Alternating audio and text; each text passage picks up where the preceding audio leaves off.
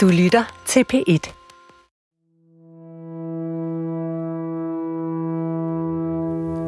Hvorfor begår enkelte socioassistenter, læger og andre personer i vores sundhedssystem overgreb på deres patienter? Det her lille ekstra afsnit af Det Perfekte Offer er et forsøg på at forstå, hvorfor. For det her spørgsmål, hvorfor, det har jeg gerne vil have svar på i lang tid. I sagen om nattevagten fik jeg ikke svar på det spørgsmål. Nattevagten, der er dømt for overgrebene på Anna og Malene, nægter fortsat, at han har gjort det. Jeg har lavet en række andre historier om andre sundhedspersoner, der er dømt for at have krænket deres patienter, men heller ikke her er jeg stødt på nogen, der har erkendt overgrebene, og derfor også har kunne give et indblik i, hvorfor de gjorde det. Jeg synes, det er vigtigt at prøve at forstå, hvorfor. Ikke for at undskylde det, men for at blive klogere. Så jeg har lavet en aftale med Alice Christensen, der er leder på Seksologisk Klinik ved Psykiatrisk Center København. Det er et center, der tilbyder behandling til folk, der har forskellige seksologiske problemer. Og på Seksologisk Klinik, der har man faktisk indimellem patienter, der er sundhedspersoner, som har begået overgreb på deres patienter.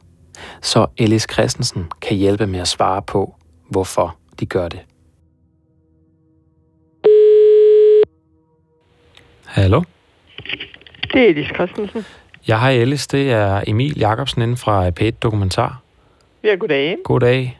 Tak fordi jeg måtte ringe til dig. Det er helt i orden. Hvordan er det? Altså, du, du behandler faktisk 3 til 4, 5 gange måske, tror jeg, du har fortalt mig om året, læger for eksempel, eller sundhedspersoner, som begår overgreb på patienter. Ja. Jeg, jeg, jeg ser øh, personer, som øh, arbejder inden for sundhedsvæsenet, som øh, har udnyttet patienter på den ene eller den anden måde. Det er ikke alle andre, der ønsker at komme i behandling, men øh, jeg ser fra to til fem om året af den type problemstillinger. Altså, når ah. vi ser dem, så er det som regel fordi, at de er henvist enten via Kriminalforsorgen i forbindelse med en dom, eller øh, fra Sundhedsstyrelsen ja. i forbindelse med, at de får nogle sanktioner. Og hvorfor begår man overgreb på patienter, hvis man, hvis man er en sundhedsperson? Det er jo noget af det, jeg virkelig undrer mig over i denne her sag.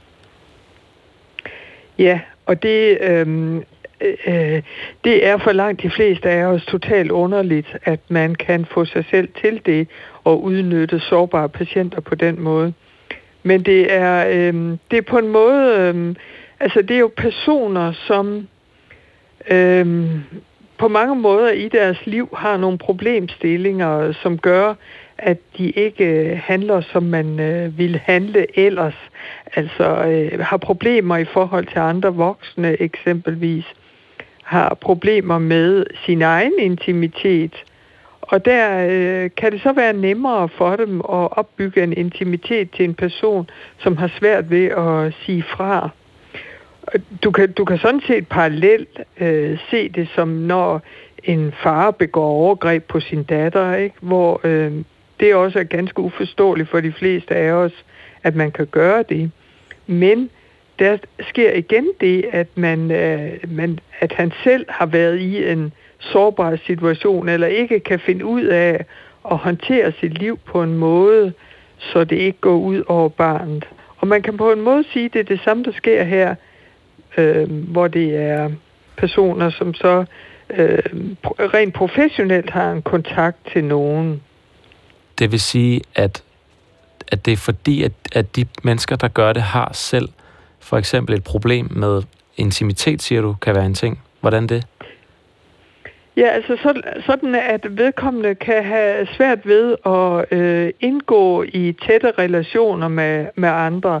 I det øjeblik, at du, du har en partner, eller gerne vil have en partner, så skal du ligesom åbne dig op og øh, være parat til at respondere på partneren på en, øh, en god måde, og du skal også være parat til at modtage kritik osv. Du skal, øh, du skal kunne indgå på en ligeværdig måde, men det, der kendetegner de her forhold, det er jo, at der er du udnævnt til at være øh, Øh, den professionelle, den man ikke spørger så meget, den man ikke stiller spørgsmålstegn ved, om det er rigtigt, det man gør, og så videre. Så man er kommet i en magtposition i forhold til en anden. Og det kan være nemmere for dem at håndtere en øh, ligeværdige forhold. Så det vil sige, at når man begår sådan en overgreb, så kan det, selvom det er altså, altså meget svært, at, og man, man kan sige, det kan man ikke rigtig undskylde, at nogen gør, så, hvis man skal, så det, der kan ske i, i det øjeblik, er, at gerningsmanden eller krænkeren ligesom får, måske får afløb for nogle, nogle, nogle ting, eller prøver at genvinde noget kontrol eller magt i sit liv. Måske er der en masse frustrationer. Måske er der et behov for nogle, nogle relationer, som man faktisk ikke kan finde ud af. Man kan faktisk, faktisk måske ikke finde ud af at have et almindeligt forhold. Det kan man ligesom få afløb for, når man begår sådan et, et overgreb. Ja.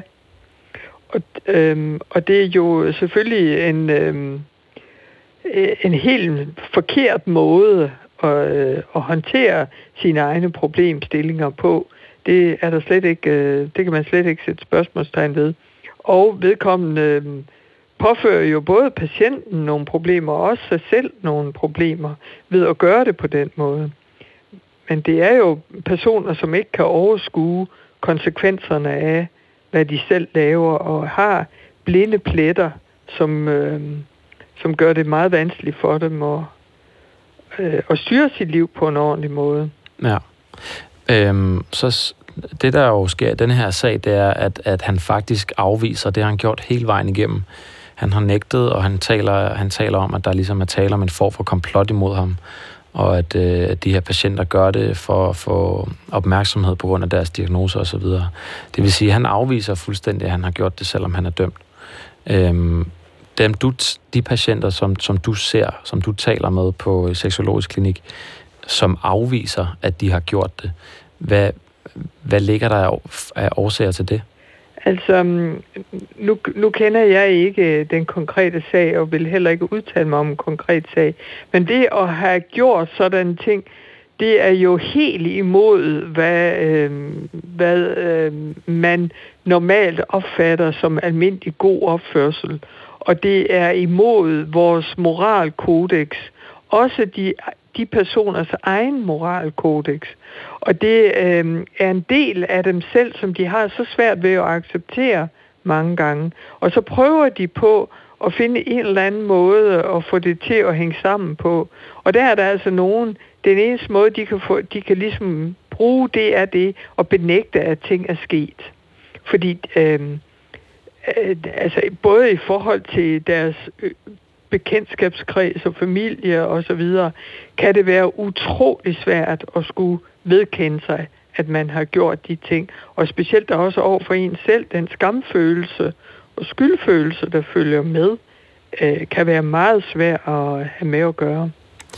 Når, når nu vi snakker, altså nu har der jo, kan jo være, hvad kan man sige, forskellige slags sårbare patienter. Man kan sige, man er jo altid på en måde et sårbart position, fordi man er i forhold til en autoritet når man kommer ind som patient. Men her snakker vi om psykiatriske patienter, der er kraftigt medicineret. En af dem er bæltefixeret, mens overgrebet sker, og den anden er, er dybt psykotisk, eller det er de sådan set begge to. Altså, går man også efter troværdigheden?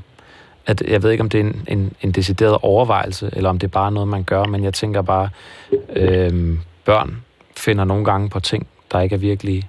De har en fantasi, ja. og psykotiske patienter eller maniske patienter, som har en psykose, ser også ting, som ikke sker.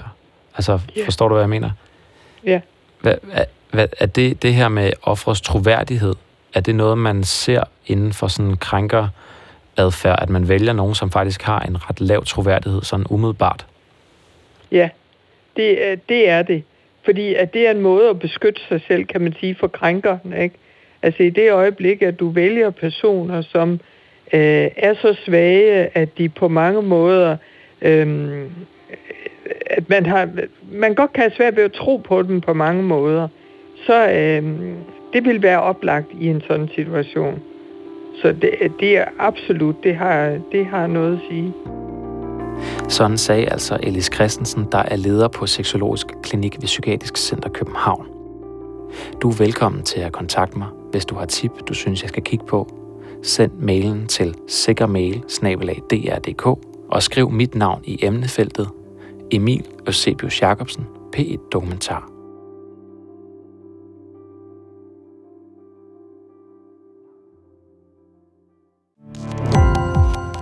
Gå på opdagelse i alle DR's podcast og radioprogrammer. I appen DR Lyd.